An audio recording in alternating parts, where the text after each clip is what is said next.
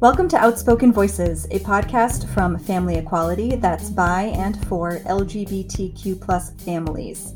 I am Emily McGranachan. I'm the Director of Corporate and Foundation Relations with Family Equality, and I am the proud adult daughter of lesbian moms.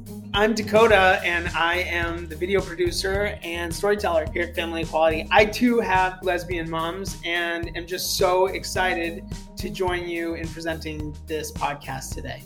I'm really excited to introduce Sunu Chandy, who is a social justice activist, civil rights attorney, and creative writer. She is currently the legal director of the National Women's Law Center.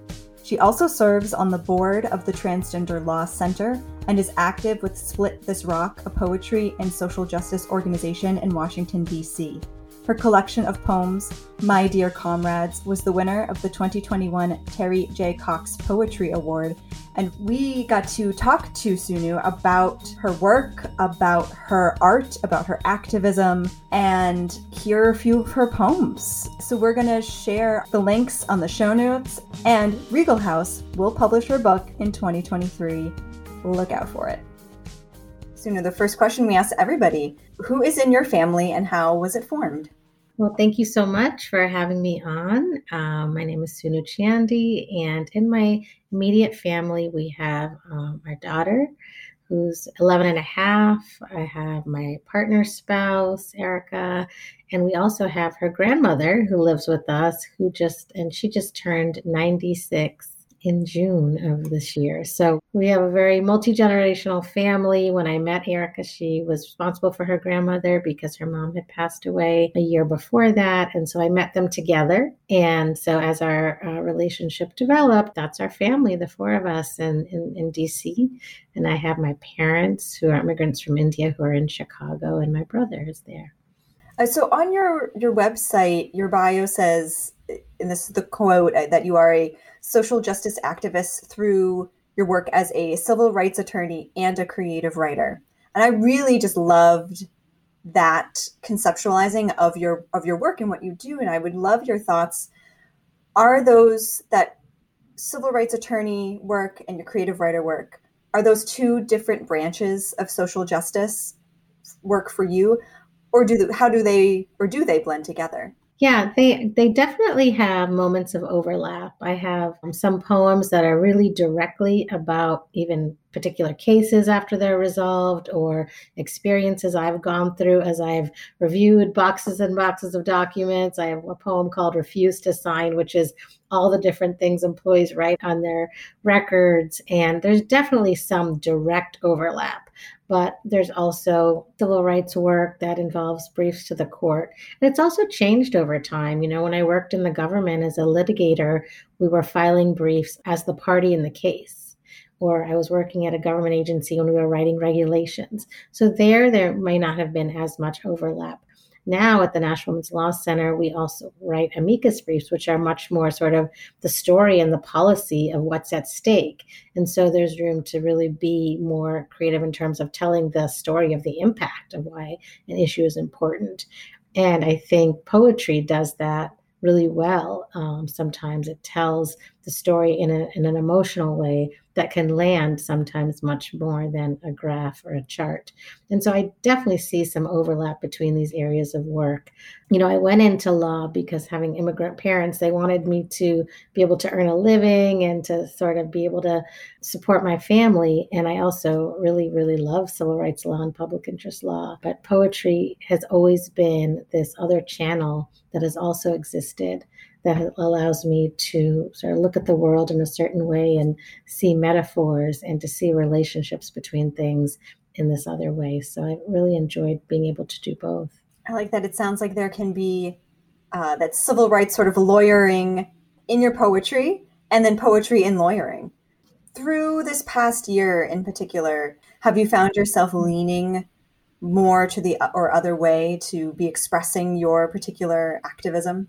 Well, both have really continued. What's been great in the last year is I was able to connect with a community of writers who really were supportive in terms of carving out the time and the accountability, but also the encouragement to make time to really spend on poetry and revising poems and creating a manuscript. So, in the last year and a half during the pandemic, I did more intentionally take time to connect with the poetry community and to spend time on that work you know, while working full time as a lawyer and, and having the family life as well. So it, it's just been a drive. And through different events, I've really gotten wonderful feedback from individuals and in the legal space i mean i did i did a session for the aba on on sort of racial justice and someone wrote to me and said can you please send me that poem it was one of the poems about affirmative action and she wanted to show it to a partner at her law firm and she said i'm trying to talk to him about diversity and inclusion and i think this poem will really send the message and and so I sent it to her, and she said, "I didn't know that was your poem." Um, she thought I had just shared it at the event, so we had a really nice connection over that. And she said, "You know, I had mistakenly taken pride in thinking I should be proud of going it alone." And it was just, it's just, she said, you know, I'm sitting at my laptop crying. Just because sometimes knowing that you're not alone and feeling that community, even if you're going through a hard thing together, can really make all the difference. Dakota and I were incredibly fortunate to get to read some of the, your manuscript for your forthcoming book of poetry. We're really excited to also have you share some of those poems so that we can also sort of talk about them, but then just everyone can enjoy the brilliance of, of your poetry. So for for folks listening, the po- the book of poetry is going to be called My Dear Comrades and it's going to be published in 2023 uh, with Regal House Publishing. We'll have links at the bottom so folks can sign up to learn more and get updates of uh, as the book is is coming out. Your poems are so beautiful and they're so personal and they tell such a story and such a journey. And so the first poem I would love if you if you would read with us is your poem "Too Pretty," uh, and if you could also share, you know, when you wrote that and sort of where you were, you know, what was happening as you wrote that particular poem. Sure. This is um, one of the main poems that comes from, you know, New York City subway life. There are so many stories that happen in that space where people of all different backgrounds, beliefs, classes, you know, are together, often smushed together uh, before the pandemic on a daily basis. And so this is this poem came out of one of those experiences. So I'll read it. It's called Too Pretty. October on the subway, roses at my side, kids being loud. One skinny girl with a cap and a pretty smile gets up to give me her seat and takes this chance to sit on her friend's lap. I read the paper and look over at these girls, so free and easy, they are laughing, laughing.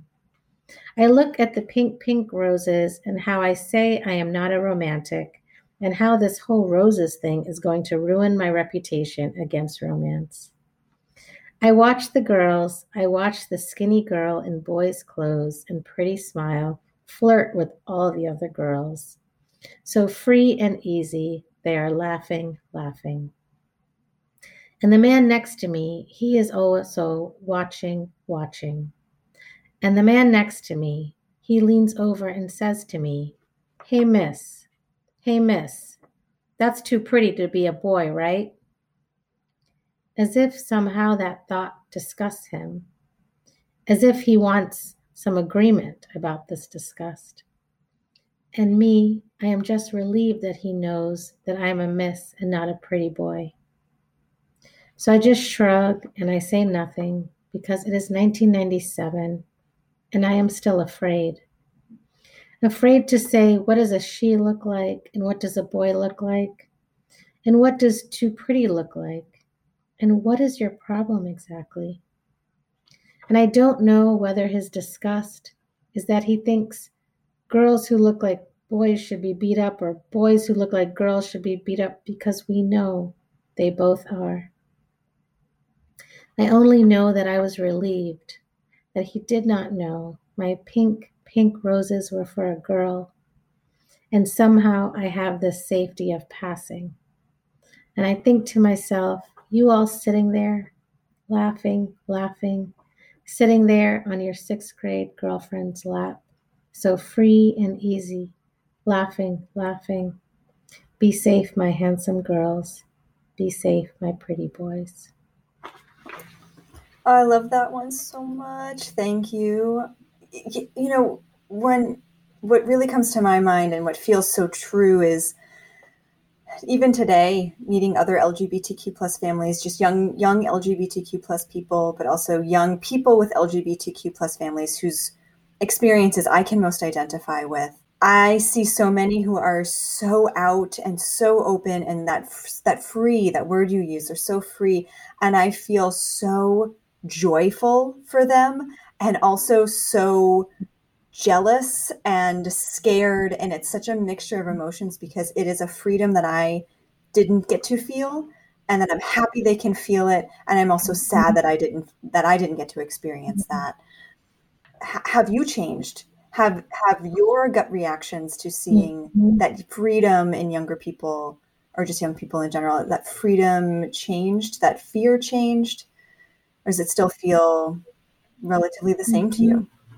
Yeah, it really, I mean, as a nation, we've gone through so much in the last few years. I think it's it's been quite a roller coaster. I do think some of it depends on where you live, uh, your immediate community, who's around you, whether your school is a supportive space or your house of worship is a supportive space. But I also think sort of the politics and who's in power really sets the tone for our country too. Right? We were in a place where, at least on the books, our rights were getting sort of better and better. And then we just went through these years where, you know, the head of our nation and, and our government agencies were all saying we don't have these rights. And they do play a role in helping to set our culture and behavior and norms. And so I'm really relieved that now that we have a new administration, some of that is being corrected in short order.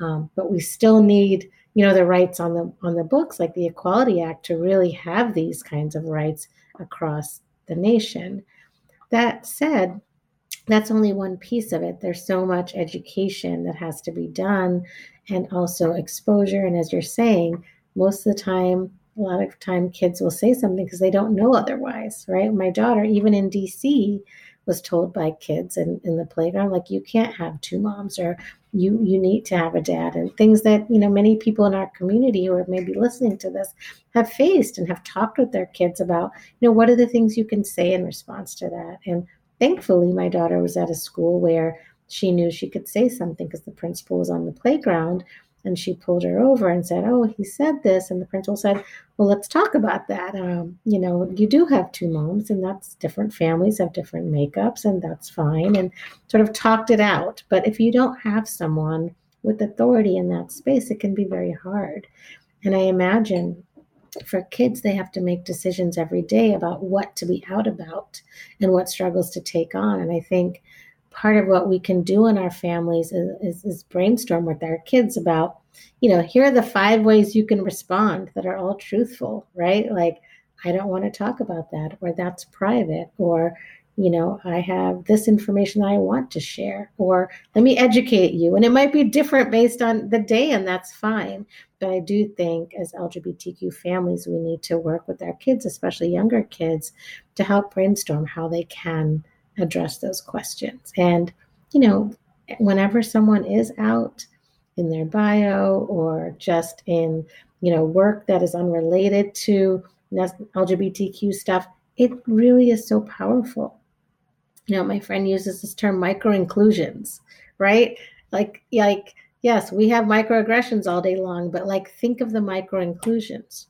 When I called a government agency um, recently, she said, okay, but if you um, want to take out this money to use for this purpose, you'll have to get your. And I just waited for her to say husband, and she didn't. She said, you'll have to get your spouse to sign off on that too if you're married. Right? That's a micro inclusion, which is so rare, but so important. Or if you go to the doctor's office or the teacher's form, we notice if it says parent one or parent two or guardian or caretaker or mother or father, right? And every year I email the teachers and I say, You've sent this form out and it says mother and father. And they say, Oh dear. You know, but it just takes time to update and to systematize and to make sure people feel included and their families feel included. So there's a there's a lot of work that happens, but I think with all of those changes, more and more people can feel empowered to be themselves and to be truly themselves in our world with their families, with their gender expression, with their pronouns, and and we'll keep working at that. I don't know about you, but I found, especially as this as the weather has gotten warmer and I'm outside more in my community, which is a really actually pretty uh, queer celebratory space. I'll still sometimes have my mask on, and I just I'm beaming at the person who I can see expressing themselves and feeling comfortable in their own expression that day, or the couple holding hands, and I'm just beaming at them because I'm like, yes, you all look so beautiful today. You know, everyone looks lovely. Your your joy is so beautiful. And I just I have the mask on. And I'm like, oh, that's right. You're just I'm just look like I'm crinkling my eyes at you, and I have to remind myself to just like, I don't know, like I don't want to just keep walking around giving everyone a thumbs up. All of my like, you know, queer siblings, but I'm in in my mind, I'm just like, yay, because yay for you, and also for little me. You know, I think about little kid me who mm-hmm didn't see my parents holding hands in public until I was 13. And that was because we were in a mm-hmm. explicitly queer space. And then it was finally safe for them. You know, so I, when I see these other families and I see other people, I, I feel so much a joy for them. And then for, for younger folks who are seeing these role models now and can see this, um, that joy being, being modeled, that, yeah, makes me very happy. And it also is such a good point of creating tools within families so that when you do get any sort of questioning or pushback and what your your daughter heard on the playground is like oh boy yes i heard that on the playground years ago that's still going around the playground you know i'm like oh come on everybody you know but but the change can still be happening and also how to answer or respond to those those the, the bias or the questioning in a way that can doesn't like how do we make sure that our kids joy and pride in their families doesn't get also mm-hmm. chipped away at you know from through moments like that it is a balancing and i think um, finding queer spaces and celebratory allies those to me at least growing up that would sort of refill my pride cup you know after having to go back then into the classroom or some other space. So i think it's always so important to be refilling that cup a little bit. Because you're mentioning the micro inclusions and um, just the importance of language, I just want to call attention to one of the lines in Comrades, specifically where you were talking about the nurse who was working with you in the fertility clinic who did use the word partner, but then messed it up in another way. And I wonder if we could just talk about that a little bit. Yes, I will. I'll never forget that. Right. So it was the many year journey that I went through, sort of the infertility and fertility processes, and there were so many little highlights and lowlights in that. And one was when this nurse, um, I was relieved because she said, "Oh, your partner will be giving you the injection. Let me show you." And I was like, "Oh, wow, she's using this." Gender inclusive term and then in the next line she said yeah just tell him to do xyz and then I just found it so curious. I said, like, did she only attend half of the training, or did she assume that her South Asian like patient it wouldn't apply to them? Like, it was. I found the whole thing so curious because I was like going down a good road, and then and then she messed it up. But you know, as we know, these are daily occurrences, right, where we feel included or excluded. I mean, something that happened recently. I was filling out two forms recently one was, you know, visiting the the White House for the Pride celebration, which was such um, a, a, wonderful joy after what we've lived through in the last few years. But their, you know, paperwork, their form, their security form, or their, you know, visitation form only had male and female um, drop downs. And I thought, you know, there's just room to grow. And having worked in the government, I know that could probably take a long time and lots of efforts and lots of approvals, but I am confident that that work is being done on many fronts. And, you know, the same day I was filling out another form in another space and it just and i think the good thing is that it surprised me because i'm now seeing, you know, prefer not to say or other genders listed there and just having the full reality of our humanity reflected in in our paperwork and how we're referred to in our families is so powerful because it's this is about our own sense of self and, and liberation and, and creating space for that in our communities.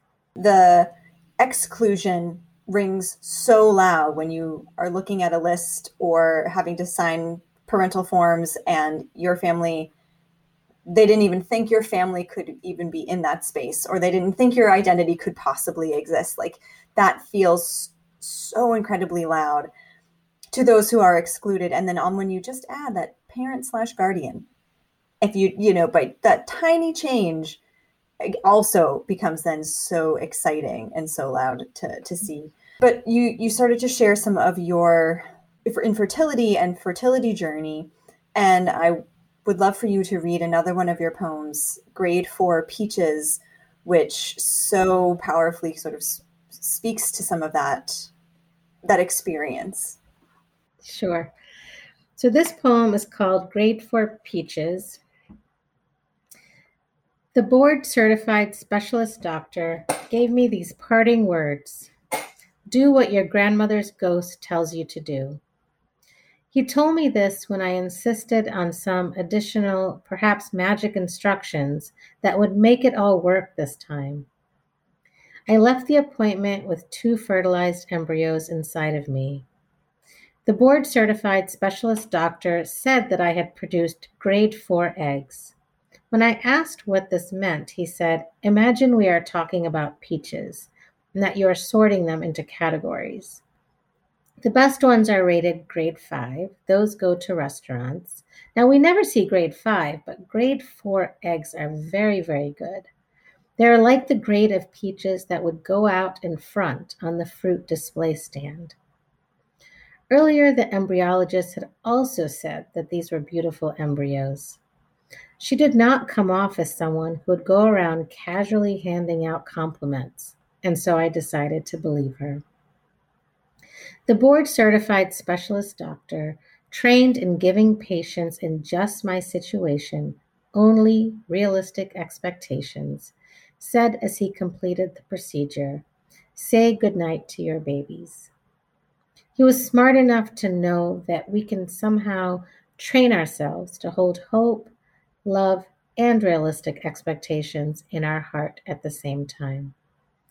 He told me to be brave, to be brave, and he was not talking about the many painful injections in my hip and in my stomach or the many bitter medicines, but to be brave instead with my heart. I took another deep breath and wished for the good cells to multiply and to grow like grade 4 peaches. I decided to follow the board certified specialist doctor's instructions.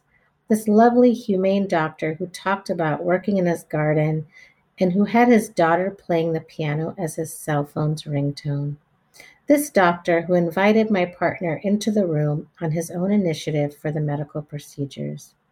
So, based on his warm personality and his medical credentials, I decided to follow his last bit of medical advice to do what my grandmother's ghost tells me to do.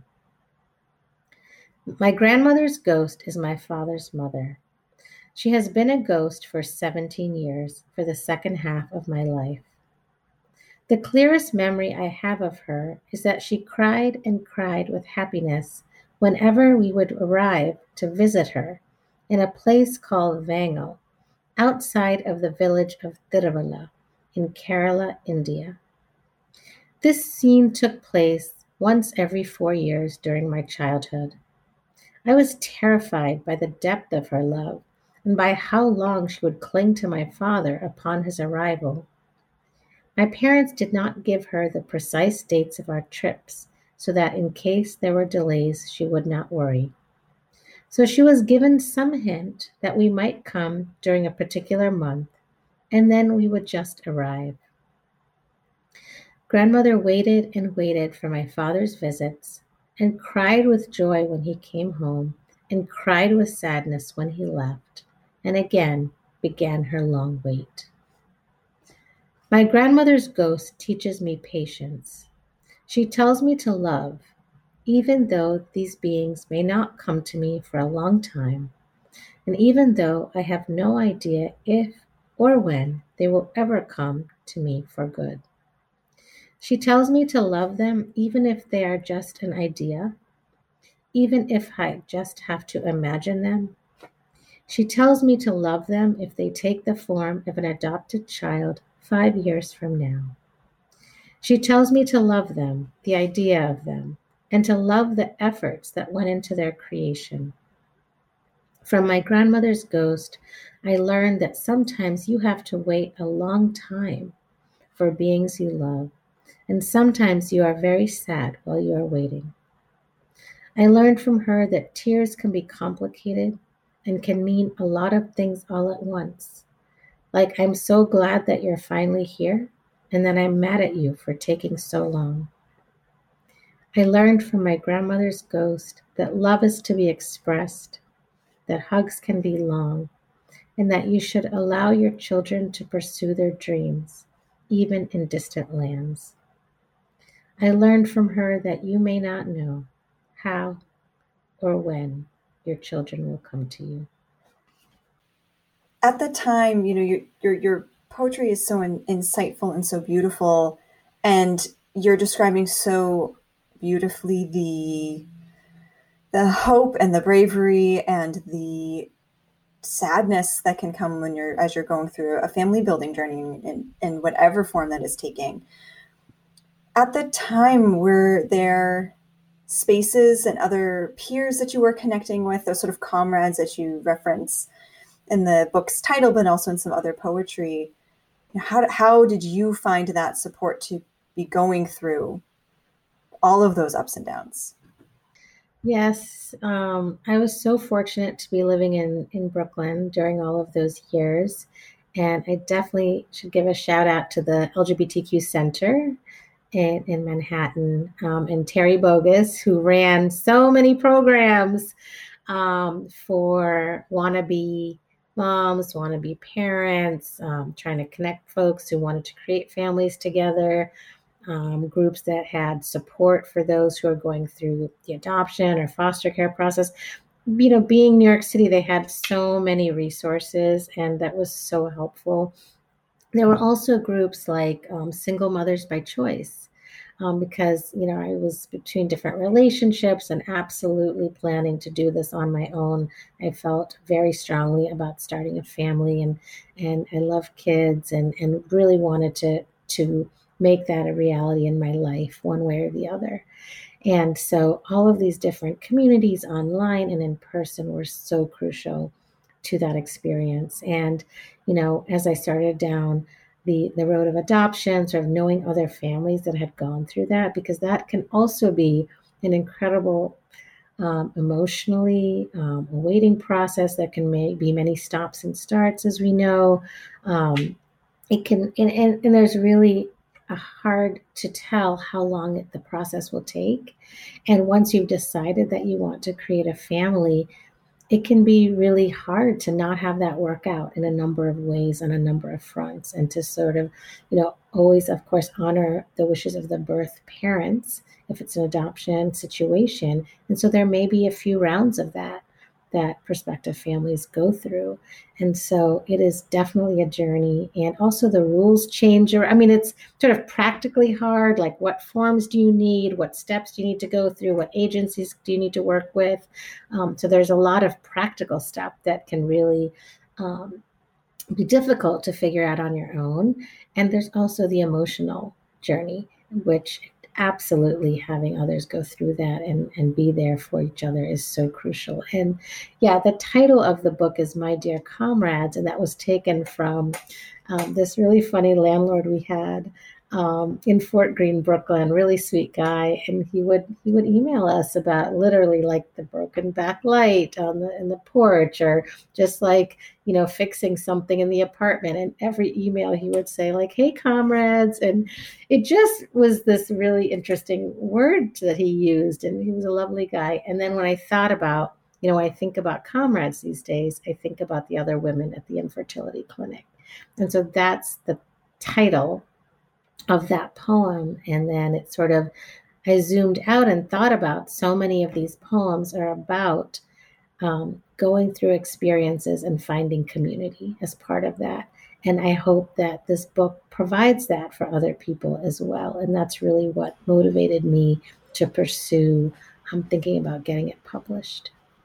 Those are all such important truths about the the variety of journeys to parenthood and how so many can be so fraught. And the I loved grade four peaches with the this idea um, from your grandmother's ghost of patience of and love can still exist even as you're waiting that sort of waiting can be um, also that act of love and loving and so one topic that i see frequently coming up in spaces in lgbtq plus queer spaces and family building spaces that family equality is creating as an organization is that sort of when do i know it's time to start looking at other options to start changing plans? And that's everything from working with a different adoption agency to you know we have these frozen embryos or some additional donor sperm but we've decided we actually are not going to have additional you know kids there's so many choices that go in for everybody at mm-hmm. every step along the way but some can be really you know really difficult to make and for you were there tools um, or spaces like what helped you feel that a different like that that the different step or um, that different path was right mm-hmm. for you to to go for or look to yeah i mean it's such a big topic, and I really started in my in probably my mid twenties, my late twenties, to really think about this. And it was at one of the probably Pride events where somebody was tabling about how the range of ways that people can begin their families, and I think that really inspired me. Just sort of push pushed me off to to start that journey. And so i'm just thinking as you asked that question there were so many chance moments that you know actually inspired me. And ultimately when i when i started the adoption journey it was because i had um, this other um, queer family and they had gone through the adoption journey. And so i felt inspired I felt like if they can do it, I can too. And I really had them as a resource to talk me through some of the steps. And I think there's so much important information sharing about, you know, the social worker who does the home study and just all these these steps that can feel really overwhelming and if you think about just the paperwork, right, in terms of the bank statements and the doctor's statements, and there's so much that you need to pull together to, to say that I am going to be a, a good and worthy parent um, if you ended up going down certain roads. So I do think I made those decisions in community and in talking to others who'd gone down those steps. And I also think for a lot of it, you don't know until you are there right? And I know for sure that was the case with the infertility journey because, you know, I, I ended up changing my insurance because there was one that would cover a certain number of tries and one that wouldn't. And so I sort of had to wait and change my insurance and then try. Then I thought, okay, if they cover X times, that's what I'll do. But I wasn't ready to finish because I had had enough success and I'd had two miscarriages, which people said, well, that's good. That means you could get pregnant. So you don't know until you're in that moment how much more you have in you. And it's such a personal decision. And I, I, really think there's no right or wrong there. And so I always thought I would adopt a child and maybe have a child. And then after I went through all that and went through the adoption process, that's what made sense for me. You know, it made sense for us to have one child. And so you sort of have to take it as it comes and if you if you are then if you're partnered then sometimes there's a discussion between the partners about what makes sense for the family. And also we have we have my partner's grandmother with us. So in some ways we are caretaking for two individuals in our home. And so you know it, it is the family of four that i that i expected in, in a different formation.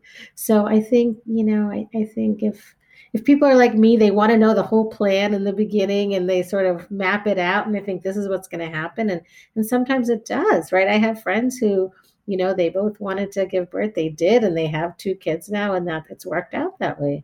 But for many, many families, it's it's a journey. At each step, you evaluate what makes sense for us what can you know financial considerations play a role you know what career opportunities there are play a role there's so many pieces especially you know eh, after this sort of pandemic and covid and all those women who've had to leave the workforce because of childcare and all the job loss there's so many factors that play into this but I think through it all, having community and having support is yeah. so crucial. Absolutely sign up to get more information about the book because we had more poems we wanted to read together, but it's just titled Symmetry, where the connections between the biases that are existing and barriers that folks are facing in employment and those sort of expectations are even uh, how they are creeping into education system but also how they were so pervasive in pandemic parenting and and making it through that process okay now i think i mean this this poem i think really pulls together some of the tensions in terms of access in our society and both in workplace discrimination, which is, you know, I was at EEOC for 15 years. So this idea of who gets hired and what's that based on um, is something I really care about professionally. And also just this idea of the attacks on affirmative action and sort of what access looks like and how those work together. So I think this is a piece that bridges some of that. Um, it's called Symmetry. As my daughter took her day two, fifth grade, beginning of the year standardized assessments on the other side of this wall, I listened to my former boss's boss's boss, Eric Dreiband, tell the First Circuit Appellate Court that the U.S. federal government no longer believes in affirmative action. And so he says if colleges look at the whole candidate, including race, they are engaging in illegal race based discrimination. I reread my poem on affirmative action and wonder if that's one I should share at an upcoming legal conference. That poem was inspired by this line from a job advertisement The candidate should hail from a well regarded law school. As for the fifth grade parents, we were given careful instructions to encourage but not to help our children with their standardized tests. The school provided a handout entitled Supportive Phrases to Use with Students. In the two page document, it included versions of Do Not Help Your Student four different times. It then gave sample language to use instead of helping your student. For math, they suggested we say, try working it out on paper. For reading, they suggested we say, try going back to the text. They suggested we say, It's okay if you don't know the answer. They suggested we say, Make a guess and move on to the next one. After the student completes the assessment, they suggested we say, I'm really proud of you. You did a great job taking your time, showing your work, persisting through challenging questions. On the other side of the wall, I remind my daughter to take breaks, to drink water, to eat her green grapes. And after two days of tests, with so many unknowable answers, the only question she had for me was what symmetry? Well, I kind of want to just end it on that really thought provoking and thoughtful note. Um, so, Sunu, how can people find you and how can they find your work? Oh, thank you so much for asking. Um, folks can follow me on Twitter. I also have a website just under my name, Sunu Chandy. And on my website, there's a place to sign up. Also, if you want updates about the book, the book is called My Dear Comrades, and it'll be out by Regal House Press in 2023 in terms of the poem Too Pretty, I also want to give a shout out to Split This Rock. Um, Split This Rock has an online website, The Quarry, and they actually publish this poem online. So you are able to find this online, and they're a wonderful social justice poetry organization. So thank you so much for your interest and for creating so many important spaces for LGBTQ families. Thank you all so much for listening to keep the conversation going at home or with your own family and friends, we have some topics to share with your loved ones. So, the first sort of keep this conversation going question for you and your family to consider are what are some ways that you can be an activist through art or through changing policies in your town or school? And have you had an intense experience or big emotion recently Maybe try expressing it through movement, writing a song, reading poetry, or maybe even a family primal yell in the woods. What can you do to express a big emotion or big experience in your life? So, just again, thank you so much for listening. You can connect with Family Equality at www.familyequality.org and find us on social media. We are at Family Equality on Facebook and Instagram, and we are at family underscore equality on Twitter.